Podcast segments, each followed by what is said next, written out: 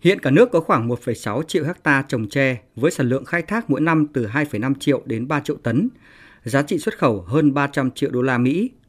Tiềm năng và cơ hội của ngành tre là rất lớn, nhưng khó khăn đặt ra hiện nay là chưa có vùng nguyên liệu tập trung. Bên cạnh đó, hoạt động chế biến còn nhỏ lẻ, chất lượng hàng hóa khó kiểm soát, mẫu mã sản phẩm không kịp đổi mới để đáp ứng nhu cầu trong nước và xuất khẩu. Thêm vào đó, sản phẩm sản xuất ra hầu hết là chưa có bản quyền. Ông Đỗ Quốc Thái, Chủ tịch Hội đồng Quản trị Công ty Tre Việt Nam Pambo Kinh Vina chia sẻ.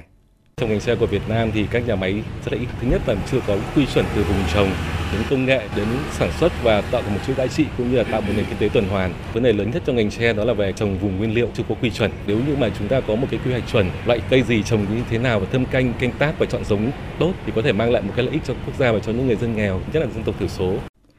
Nhấn mạnh đến sự hợp tác giữa các yếu tố trong chuỗi giá trị ngành tre về hỗ trợ vốn, công nghệ, đào tạo, tay nghề, hướng dẫn thiết kế và xây dựng thương hiệu, quảng bá sản phẩm. Một số ý kiến cho rằng cần tăng cường các giải pháp về ứng dụng khoa công nghệ, thúc đẩy thương mại điện tử, xây dựng và phát triển thương hiệu cho các doanh nghiệp. Bên cạnh đó, nâng cao năng lực cạnh tranh, phát triển thị trường cho sản phẩm tre ở các địa phương và liên kết vùng. Phó Chủ tịch Liên đoàn Thương mại và Công nghiệp Việt Nam, ông Hoàng Quang Phòng nêu ý kiến. Phát triển bền vững cây tre, đảm bảo rằng cây tre phát huy được cái giá trị của nó, người trồng tre thực sự được hưởng lợi từ những cái quá trình này. Muốn làm được như vậy thì chúng ta cần có một cái sự liên kết giữa người trồng tre, nhà khoa học, nhà quản lý, nhà doanh nghiệp.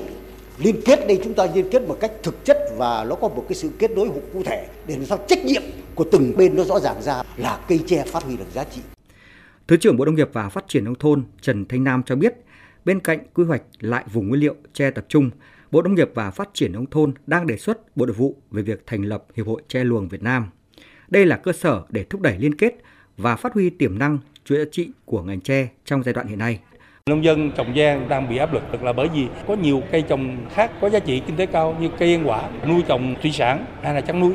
Nếu mà cái tre không có đầu ra tốt thì người ta chuyển ra trồng khác. Cho nên bây giờ cần có sự đồng hành của các cái đơn vị doanh nghiệp phải tham gia vào cùng với chính quyền địa phương và cùng với ngành để chúng ta xây dựng thành những cái vùng nguyên liệu lớn vừa đảm bảo cho yêu cầu sản xuất, chế biến của ngành tre Việt Nam và đồng thời là nâng cao đời sống cho người nông dân lâu dài. Chính quyền địa phương cũng có cái cơ sở để tạo điều kiện xây dựng các cái mô hình để phát triển ở địa phương.